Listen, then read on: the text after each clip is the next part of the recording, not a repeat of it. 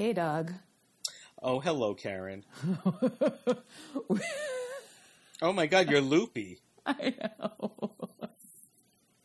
it was just a weird intro for me. We it's all new shit. Getting getting used to doing things a new way. So, listeners, um, welcome, thank you, and an apology uh, because we are re-recording what we recorded last week. Uh, we had some sound glitches, all of which were my fault and my unintentional doing. Um, so we're going to revisit what we talked about last week and maybe throw in some some new stuff this week. Um, and we're using a different platform to record, so we're hoping that everything sounds a uh, lot better. And we are going to ask you to let us know if that is the case. Um, we're keeping our fingers crossed that we're having uh, a, a, glitch and ghost free recording moving forward. Um, and here we are on Hollywood Boulevard, and I actually think I'm throwing something, Karen, your way that you might not know I'm doing. You might not uh, uh, have seen because it was sort of late breaking. I sent you a link about something that happened today, and I'm not sure if you were able to see it this evening before we got started. I read the link. Not too clear about what's going on with that whole thing because honestly, I knew it was. I knew it's about Charlie's Angels, the movie. I knew the movie was coming. I thought it was still being filmed. so basically, there was a new, I guess we call it a reboot of Charlie's Angels, directed, uh, either written or co-written and co-produced by Elizabeth Banks. And of the three Charlie's Angels in this version, only the only name was Kristen Stewart. Um, and the movie didn't do really well, and Elizabeth Banks has sort of been going around in interviews and on the socials saying how it was a shame that people didn't come out and support this movie that was driven by women. Um, and it's unfair because, you know, all these Marvel and superhero movies that are male driven have an audience, and why couldn't people come out? And it's pissed off like a whole cross section uh, of people uh, in what she said all I know is, and I think what you have just said is uh, kind of proof of this point.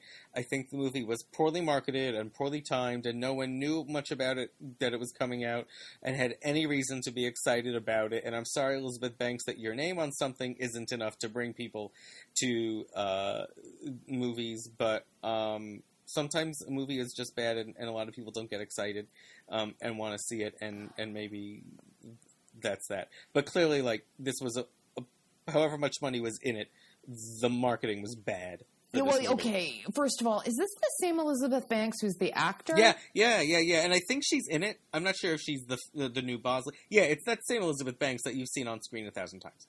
Okay, because I had no idea until I read that link that you sent me that she directed and was behind the Pitch Perfect movies, which I haven't seen, but I know that they were huge hits.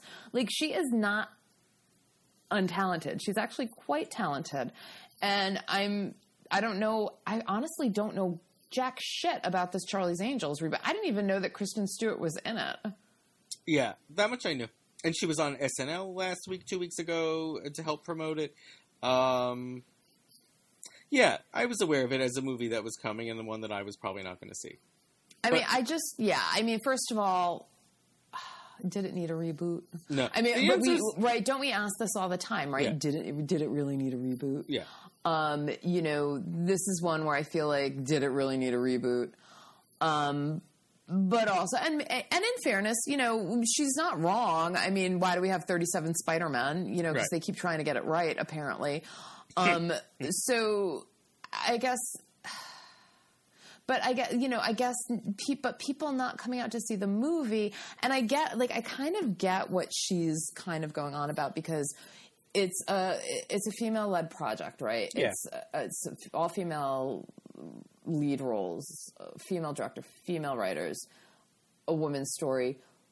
When that fails, like there's a lot more writing on that than just the bu- like than just like the studio's budget, right? There's a lot more writing on it in terms of people's careers. You know, one tanked film can end a, a female director's career, whereas like Brett Ratner will never die, yeah. right? I mean, like you, you know, like the men can the men can blow through billions of Hollywood dollars, and they will always be given another movie. Um, whereas women directors uh, you know, are It's not one- allowed to fail spectacularly. One one one time out, one misstep, and they're like, "Oh no, we can't do this. We can't We let can't them trust- do this." Yeah, no, we can't trust a woman with all with a movie that's this much money. And like that's bullshit. Like anybody's movie can movie can fucking tank. Like anybody's. I don't care who directed it. You know, and this I think the problem was it was probably A the material, um, B the casting. I mean, Kristen Stewart doesn't say good time to me. No. I mean, I I mean, I'm sorry. I hate to like rag on her because I don't like. I only know her from Twilight, and and I couldn't stay awake through that movie. and so, like, she just doesn't have the action star energy that I would feel like. I just can't imagine like sitting through two hours of like you know an adventure and action movie with somebody who is so listless on screen. No, it's absolutely I'm right. sorry. and she's probably great in this. I don't know. Um, but but that was sort of that that would be my like like I can't see her being like you know because I mean she just is she's a really low energy actor. No, her thing is like being quiet and sullen. Exactly. And you know that that ain't Charlie's Angels. And what I will say in her defense, I've now seen some of these these very good sort of like indie artsy movies that she's done, primarily with uh, uh, you know several French auteurs. Um, and she's good. I think when she works with the right people, she can actually be molded very, very well and give performances that are very rich. But I can't see her, and this goes back to something we were saying on our other podcast about those who react and those who drive scenes. She, to me, is a reactor. She is not someone who drives a film, particularly not an action comedy with some suspense thrown in. Um, and I don't know enough about the other two actresses who are in Charlie's Angels. I know nothing about them, so so I can't say anything. But um, yeah, I think Elizabeth Banks. I think she is a talent. I think she's a shrewd business person too. But um, I I can understand how these comments just come off as petty and rub people the wrong way. And Uh, look, yeah, this is I don't think it's petty. I think it's her fighting for. Um, yeah, I see where people would be like, "Oh, that's petty," but uh, like, I just see that it's her sort of seeing like the landscape of Hollywood and being like, "Well, fuck," you know, like because because women aren't allowed to fail. We are not allowed Look- to have a bad sales day. You know, yeah. Look at A Wrinkle in Time and Ava DuVernay. yeah, which was basically held as a litmus test. And it's like, well, but the whole thing doesn't sink or swim on one project. right. And they but they treat a female career like it does. Yeah. You know so so i get where she's coming from there i get i get the frustration and what was the movie that knocked her out what was it ford versus ferrari Um, no, well, it, it it did badly in general. Ford versus Ferrari was the biggest new release, but the Midway film is still the one that's at the top. which So, film uh, midway Midway about the Battle of Midway, which um, has turned out to be a surprise blockbuster. Um, both of them, though, are male dominated. Where am, where have i been But this is the whole thing. i feel like i've been under a rock i know nothing But this is the thing: movies aren't exciting now. It's release after release that like no one gives a shit about. You know, I don't know. I don't know if it's me or if it's like like the way that I consume media now is so like I think that is a part of it, but I think that's the reason why. And like, there's nothing exciting happening on the big screen. I just think it kind of bums me out because like, you know, like I hate that like when I go to like nytimes.com, there's an algorithm telling me what I would enjoy reading, which is not necessarily true. Yeah, yeah, Do you know what I mean? yeah. Like, we are we are more than our viewing data suggests. Yeah, like I want to, like, okay, so I might lean towards reading more theater reviews than like the average person, but like I need to have like this breadth of knowledge that I don't get because of the fucking algorithms. And it really makes me, I wish there was a way that we could just shut them off and I could say, show I me the whole goddamn paper or, you know, I agree. s- show me all of your stories so that I can flip through, you know, because I don't also don't want to be like pay that extortionate print pu- print publication price to get it in print because it is just ridiculously expensive. I mean thousands of dollars now to get like New York Times. When it's like, you know, not that much to get it online, right? no. Um, you know, but I prefer to read on paper as I yeah, as I've said because for you myself. can look, you can see the stories as opposed to, you know having an algorithm tell you what you know what you should be what what you they it thinks you'd be interested in and i think that's a real problem I well, yes, and I've uh, whined about it before, so I won't uh, belabor it too much now. But I agree. I like the I like the tactile version of the paper. I feel like now, no matter what, I'm always missing stories. There are things I don't know about in every section. Um, so yeah. You know, so I, I mean, I think that that might be part of the right reason why I'm so stupid. I mean, granted, like I've had my head down dealing with like, you know, other shit Yeah. in my life the past few months, but but still, like you would think that I would know something, and I feel like I know nothing about nothing. Yeah, that is sometimes how I feel at this point because it's like if my head is down just dealing with work stuff for 9, 10, 11, 12 hours a day, you know, I come up for air and it's enough to, you know, like eat, sleep and kiss my girlfriend and that's about it. It's Right. like I don't I don't know, I don't anticipate things the same way. Um, and the only things that I really am hearing about are like the weekly drops of whatever is now streaming as opposed to what is coming to the theater. Yeah, that's all that people seem to be talking about is what's streaming. Yeah, yeah. So, so here's a call we'll put out to you guys.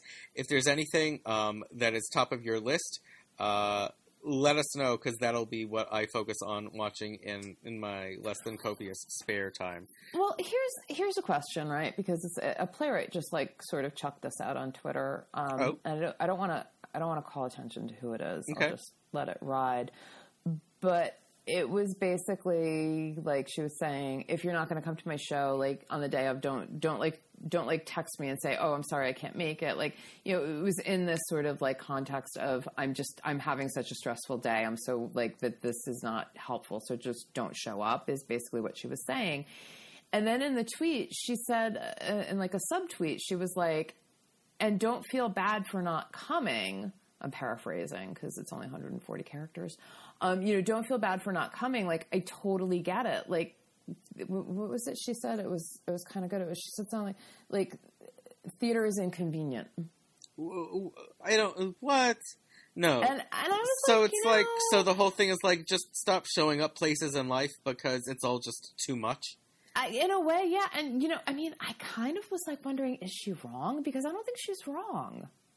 But you does think she's wrong? does I well no I'm just trying to to broaden it. I mean, does that mean like is theater inconvenient or is is going anywhere beyond like uh, the the bones of our day inconvenient? Well, I think that that's what she was sort of getting at. Like, it's not like streaming where you go home, you make dinner, You make it work for can- you. You make Yeah. it work for you. Like, you have to be somewhere at a certain time before they close the house. You've got to sit in a room with people. You've got to, you know, people who people who are terrible. I mean, you know, like let's face it, audiences are terrible. Audiences terrible. are awful. you know, like this is partially why one does not want to go to the movies or the theater anymore is because the audiences are terrible. You know, so so so yeah, I mean, I think that there is a level of inconvenience there, and I don't know that it's necessarily inconvenience. I mean, I think because our lives are so much busier, for sure, and I do think that the the inconvenience of having to be around other people who are behaving badly that's also an inconvenience. Uh, yeah, I mean, yes. I don't know. I'm my thing is I always believe in when you make a commitment, you stick to it. So, if you have been offered tickets to a show or you have you bought tickets for a show, then like show up. And only if there's you know like a an extreme emergency or something comes up, do I feel like okay, then you don't go, which is different Oh. from it being an inconvenience. Oh, would they would would would they all behave as you do? I know. I can only imagine what some of what you have uh, experienced and witnessed. Um, I don't know. As someone who sees 300 shows in the theater a year, like inconvenient is never the word I would use because it stems from a passion I at least used to have. Um, and you know, and it's still something that I'm very curious about. Um, does so it? in the tw- in your twenties, you're like, I can see as much theater as I want. By the time you're like forty, you're like, I don't even want to get out of like, bed. It's like, do I have to? you're like, I can't, I can't anymore. It's but but so I mean, the only way I would, I would sort of be like, yeah, I, I get this is is actually to expand the whole thing and be like, just going out is now an inconvenience, an annoyance, a nuisance. Just making plans and seeing friends and dealing with the subway or traffic or whatever you're commuted, like all of it now because it's all a bit more problematic and nothing works right and nothing runs on time and people are terrible and all of those things. All of those things now feel more fraught, I think, than they ever did mm-hmm. before. And, And I i- think that's how what she was kind of getting at. Like, I don't think she was saying like theater's inconvenient, but I think that there is a real inconvenience factor now with going somewhere, Yeah. and that whether it's to the theater or to the movies or to dinner or to the library, like there's like you've always got to like. I find myself sort of like weighing out like the benefits versus you know like before I go anywhere, it's like. Well, what are the benefits here? What are the drawbacks? What you know, like like it's a real sort of like, do I really want to leave the house? yeah. No, You know? I, I, I, I do share that more and more, I will say. Yesterday, today is a Monday, so yesterday on Sunday was originally going to be uh, what I would call a free day. I hadn't booked anything, and then due to a last minute cancellation on the part of a press rep, I had to rebook something from the middle of the week to, to Sunday. And it was kind of a pain in the ass because it was like that would have been one day where I could just sit, catch my breath. Th- the most productive I feel is when I do the least because I just feel like I can regain my feeling of like control and feeling on top of things and that I've got everything down before I dive into another week. And it all does go back to like our weeks and our days are just all too jam packed and kind of fractured. Um, You know what I've been doing, um, or I've been trying to force myself to do meditate in the middle of my workday. Well, that and it never works out. um, but I am trying to sort of force myself in the middle of my workday to stop and think. oh, so similar. Yeah. But similar, right? It I is mean, like it's- it's like a reconnecting and like it's like a, a writing yourself again R I G H T writing yourself kind of kind thing. of kind of where i just am i just allow myself to kind of like sit there and daydream because i find that like i'm not being creative um Yeah. I'm not coming Yeah. up with good ideas i'm not um you know i'm not the, the ideas that i am coming have been coming up with feel forced um and not organic and and i and i found myself like two weeks ago when I sort of went, huh, this is interesting. I was, I was, I actually like had lunch not at my desk, and I was just sort of like, I, I kind of finished. And I was sitting there with like a soda or something, and I just was staring out the window, and all of a sudden I had all these ideas, and it was because I let myself sort of like step away and maybe like read a book or flip through a magazine or you know and and just like decompress and then I was able to and I was like, "Oh, that's interesting. I think I really do need more time of nothing because not having that nothing time is actually making me less good at my work." I think so. I think uh, not for you. I think in general for anyone. Yes, I think because you're spending so much time just concentrating on all the things you have to do and remembering all the things you have to do that there isn't room to be creative. There's room to just execute, but there isn't room to be creative or think things through or reconnect the wires or any of that. I just I do. Yeah, because honestly, that that sort of think thinking time actually does take time, and that takes time away from execution. And I don't know if you're like me, but I oh my God, we're turning this into a business podcast all of a sudden. Well- but like, I feel like when I'm not executing, I feel like I'm not working, and I think that that's Yeah. wrong. Like that's wrong. No, it's it, it's both true and wrong. I couldn't agree more, and I think you said it perfectly. That's uh, like we feel like now we have to quantify everything we do and everything that we are, and it's like if you aren't producing something, if you aren't executing something, if you aren't responding to something, sending something out, that type of thing, then it's like, what are you doing? What are you working on? And so the idea of creating isn't solely measured by the output, but it has to be measured by like the input of what is going on within you to get to the point where you know this better than anyone and can do this great and have this other idea, that sort of thing. And in general, the capital letter, you know, royal we isn't letting our, we're not letting ourselves do that. Right, because it's like, how do you put thinking into your billable hours? No, right? like no. how do you like right? Yeah. Like, are you allowed to think? Like, Right. no, you're that you're supposed to execute. Right. You know, I'm not paying you to think. I'm paying you to execute. Well, shit. Yeah. you know no it's true i mean you know i'm i'm a contractor right now so technically like i should be quantifying every single thing i can do for every hour that i am billing and it's like so if i'm just sitting and and you know coming up with ideas about things like where is the proof of what i have been thinking about if someone were to ask me to uh to document that i mean you can't but that No, doesn't mean can't. it's not work. It doesn't mean it's not strategy, that sort of thing. Right. So, exactly. but I don't have any answers about it. I mean, the idea is find a way to give yourself time back, which I think is great advice to do in general for all Right. facets of life. And it's almost impossible to do because how do you get off that merry-go-round? I don't know. I don't, I don't, I, I don't know. And I've tried a few times.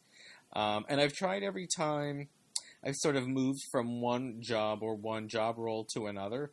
Um, but my days and my situation's a little different in that I've basically worked two careers, a day job and a freelance career for going on two decades.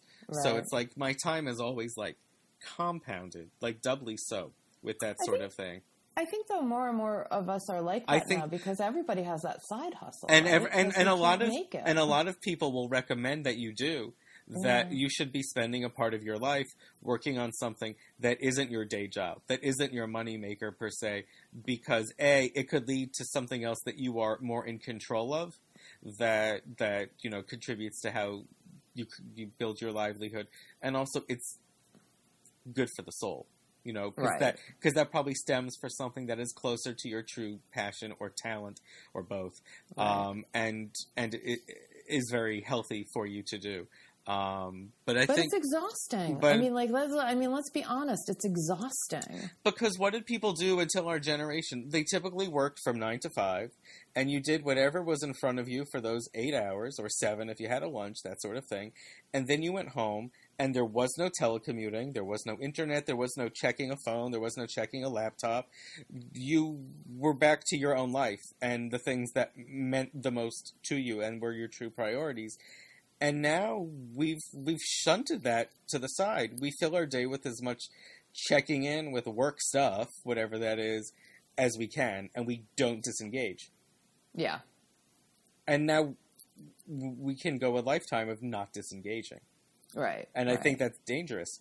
Right. No, I completely agree. And I, but and and that's also though it, not only with our day jobs but also the side hustle thing. It, that's all, yeah, you know, because you might leave your day and I mean ostensibly you are supposed to like your side jo- your side hustle is your passion project or whatever, you know, you're supposed to it's this thing that you enjoy, but the bottom line is I don't care if you love it, it's still work. Like it's still, and I, and I don't care what they say. Well, if you love it, it doesn't feel like work. No, sometimes it just feels Yeah. like work. yeah. Because here's the thing: I I do love a lot of what I do, but it's always transactional. I'm Yep. always doing something that someone else is calling the shots for. There are bosses, there are deadlines involved, um, and those are those are extra strictures that you put up within your own life and really within your own personal life. So you know, like my passion is like sleeping late, but I don't get to do that. I know that's that's my passion too. you know, like like there's there's no transaction there, so I forego that.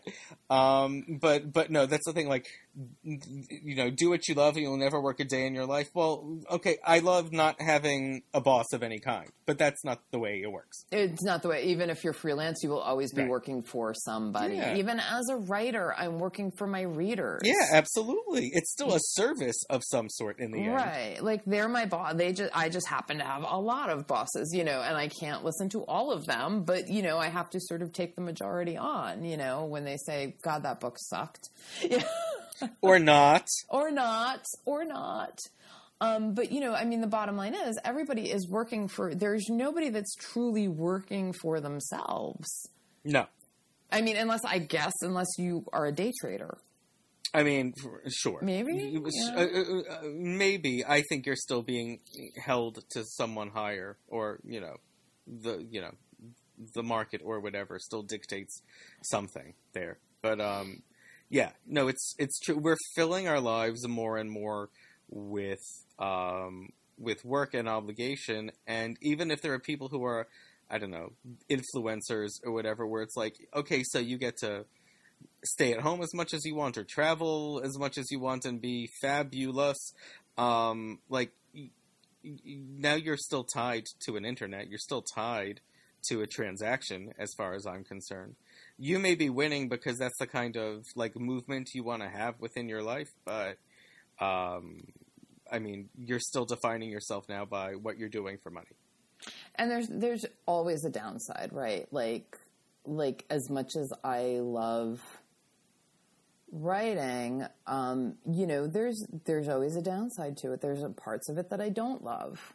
Yeah Um, yeah definitely You know, I mean, every, you you don't love everything about every you know every moment of everything that you do. You know, there are frustrating days. There are days where you want to scream. There are days where you know you, have to like do this thing because everything like you you have to fix your computer because something broke. You know, like like there are frustrations with everything. yeah know. and i i long ago had to learn to be much less precious about i want everything i write to be perfect i want yeah, it all yeah, it's not going to happen. I want, I want, and I want it all to be like, oh, you said the right thing and the clever original thing. And now it's like sometimes you just have to make sure you write a thousand words every day to to to get to get it done. And part of having the talent is just knowing that you have forty five minutes and can write something. right, Um, and it, and not everything is Pulitzer worthy, that sort of thing. right. Um, yeah, and um, before I forget, uh, we did mention it last time, so I'll say it now instead of at the end.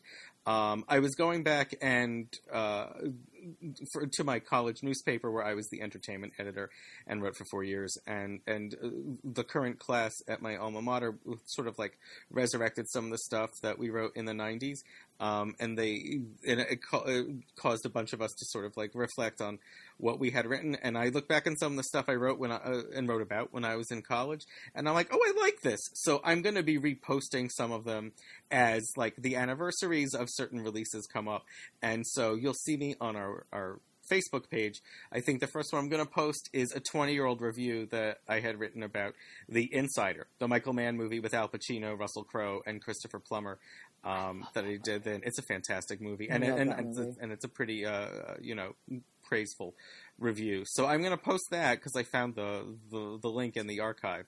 Um, and you can see what Doug was like 20 years ago. And I'm going to make a mini series of revisiting some of those things. Um, I'm going to say this right now. In about a month, when we go to our uh, uh, Hollywood Boulevard podcast around the time of the 20 year anniversary of Magnolia, I'm going to want to spend some time revisiting that movie because I had a lot to say then, and uh, I want to I want to check how I feel about it 20 years later. I think that's one of the most significant movies I've ever seen. So uh, so the, the heads up for that one. Did you ever see it? Which one? I'm sorry. Magnolia. The Paul Thomas Anderson one with Did I see that? Tom Cruise and Julianne Moore, Jason Robards, Philip Seymour Hoffman. No, you know why? Because at the time I was really over Tom Cruise. Oh, we probably are over him now too. Not as over him as I was then. All right. Well, then put a pin in that. Listeners, we'll be talking about Magnolia and Tom Cruise at length, I guarantee you, probably right around Christmas time. Um, Okay, so I should maybe try and see if that's streaming somewhere. Yeah, my guess is it probably is. Um, it is like a three and a half hour long movie. You must know Oh, that. You must know that going in. Ow. All right. I'll gird my loins. But I will. I mean, I will say, spoiling myself a little bit. Uh, I do think it's like one of the best movies I've ever seen, and like one of the richest viewing experiences. So there's worse things you could see, but it is. Okay. But it is a three and a half hour commitment, whether you do it broken up or all at, at once. Okay. Well, at- least I can do it at home, or if I have to go to the Yeah, bathroom, yeah. I can pause it. Yeah, or or or you know, just go and keep watching, whatever. Um, I don't know your life. Um, yeah, you don't know if I have a TV in my bathroom. no.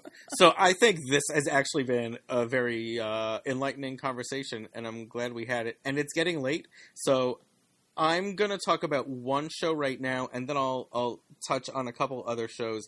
Will we do next week's podcast? But there's only one that I wanted to talk about right now because I just uh, because it just opened and and it I so infrequently get to say really nice things a lot of the time and uh, a new broadway show of a two-part opus called the inheritance just opened last night and i think it's the most satisfying experience i've had at the theater all year so i want really, uh, yeah, yes, uh, not, and it didn't come as much of a surprise.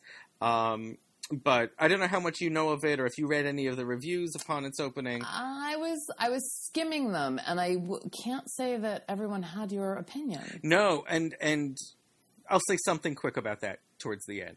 But Okay. but what this was a huge hit in London. I believe it won a record number of Olivier awards there, um, and it is, uh, you know, the the title is has several meanings.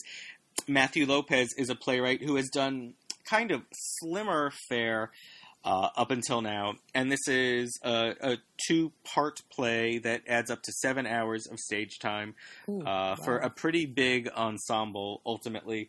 Um, and it's set in the mostly modern era. A lot of it's set in 2016. Some of it's tied to that aw- awful election. Um, but it looks at the current generation of gay men. And one one of the meanings of inheritance is what the current generation has taken from their predecessors. Um, and a lot of what the play has to do is not so much um, not so much like the violence and the discrimination against gay men as specifically uh, the suffering during the, the height of the AIDS crisis. Um, and there's one character who gives a particularly wonderful monologue about what it was like to live during that time. Uh, his name is Paul Hilton. I did want to call him out for that. I'll speak about the several of the other actors in a second, but I did want to say the other major meaning of the inheritance is a more literal one. This is an adaptation in many ways of the E.M. Forster novel Howard's End, which is one of my favorite Oh. novels and became one of my all-time favorite movies.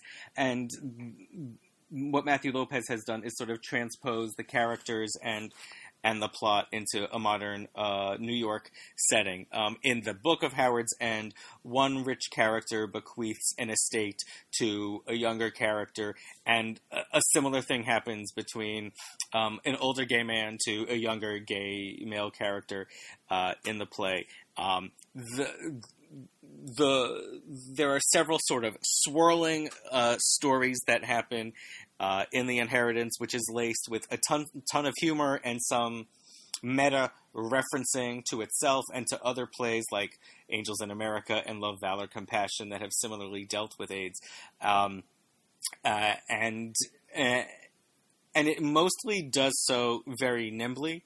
Um, the scenes themselves are very rich and long. Um, every now and then, I think Lopez stretches his hand too much and thinks he's getting away with a bit more than he is. I think he dips into melodrama, especially in the second part's uh, later scenes, um, a bit too much. But there's also a lot of gold. There are some long mono- monologues. I almost said long ass monologues. I was like, Some long ass monologues. I was like, let's be a little classier. Um, um, that that are really beautifully uh, rendered. I should say the director is uh, Tony winner, three time Oscar nominee Stephen Daldry, who really knows what the hell he's doing um, with whether it's the the largest sequence or or the most intimate one. Um, and the the leading actor is uh, Kyle Soller, who is just fantastic. Also won the Olivier. Um, and he plays uh, a 30 something gay man who's sort of coming out of a problem relationship and, and learning more about himself and the older generation. Um, and and he does so with uh, like such like effortless and vivid charm. It is an absolutely moving and largely reactive performance that I think it's easily the best leading performance I have seen on stage all year.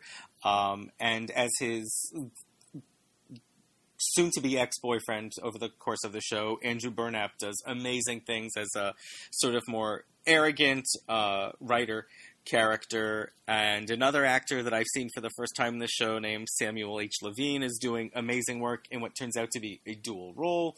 Um, there's a lot that's going on here and a lot that I'm trying to be cryptic about because I just don't want to give too much away, but I found it to be a, just a highly satisfying sitting experience watching experts on stage and backstage doing uh, really passionate work. Um, I will say the actress Lois Smith, who may be 89 or 90 years old, has a wonderful, almost aria like monologue in the second part um, as well.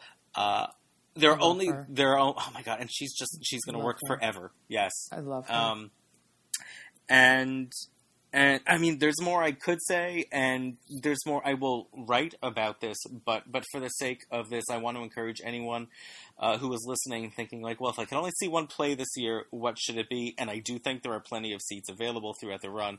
Uh, I I would go see The Inheritance. I will say, I, unlike Howard's End, it's sort of source material, which is a masterpiece. I don't think The Inheritance is quite up to that, okay. but we're talking about like an A minus instead of an A or an A plus. Uh, deeply satisfying, superbly acted show, and every member of the ensemble um, is doing gangbusters work as well. Um, and and I sat there for a matinee and an evening over the course of one Saturday, and said, "I'm so glad I saw this." And I left the theater and thought about it the next day and the day after that, and was still thinking about it. And it towers over just everything else I've seen this year. Um, Wow. Now, so that's the other thing that I wanted to say.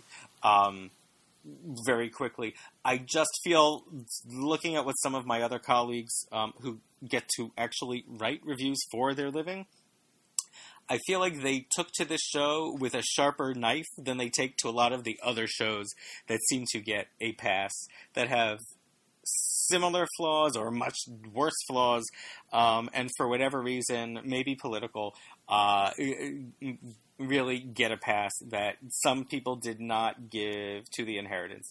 So, um, yeah, I just wanted to say that. I think people are not being objective in how they are looking at everything um, the same way, and I think I am, and I think I'm right and they're wrong.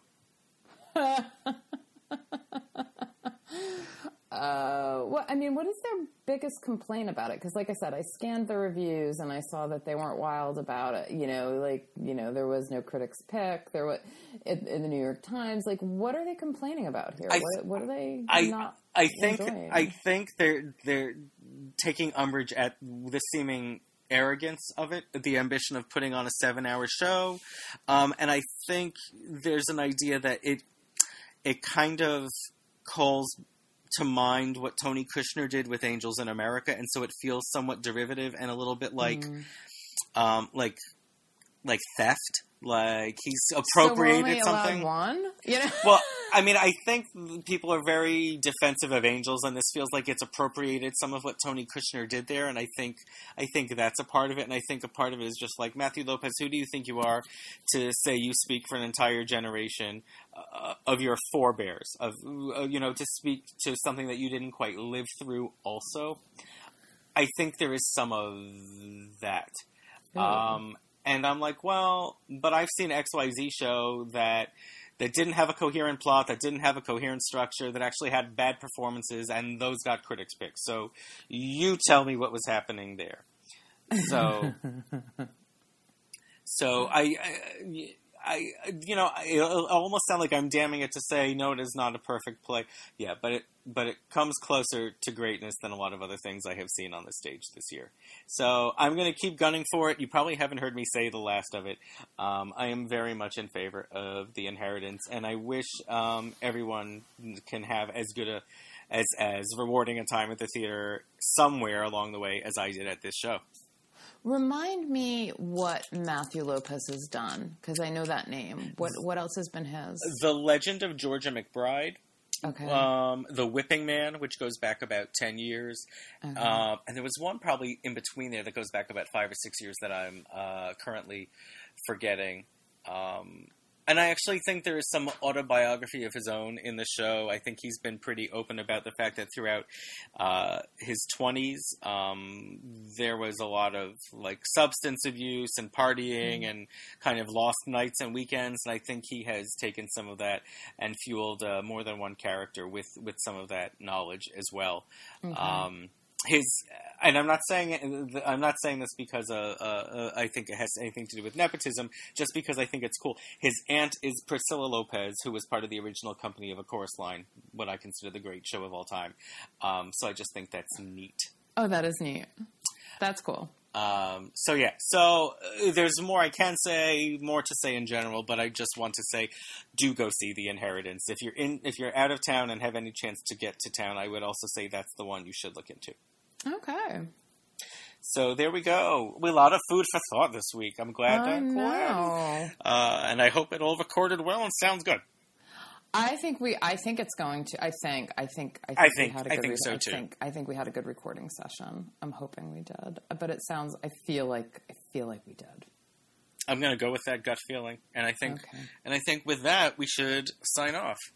So, um, guys, holler at us. Let us know if you're happy with the new recording software. I'm going to have to start paying for it soon, so this is all on a test basis. Um, hit us up on Back on the Block Pod on Facebook or leave a little comment on iTunes with the five star review you're going to give us. That's right. That's right.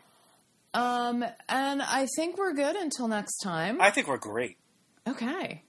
So we'll be back soon. Next week will be our pre Thanksgiving episode. So if there's anything, especially Thanksgiving or turkey related, that you would like us to talk about, review, that sort of thing, also let us know that uh, on our Facebook page. I'm wondering if we should revisit Home for the Holidays. I can't say no to that movie. I can't. I can't say no to that movie ever. I'm gonna try and make time for that. Okay, I'm gonna try. Right. I'm gonna try and make some room for that. Okay. All right. That's what we're gonna do. All right, guys. Um, we will catch you next week. That's right. We'll see you back on the block. Bye. Bye.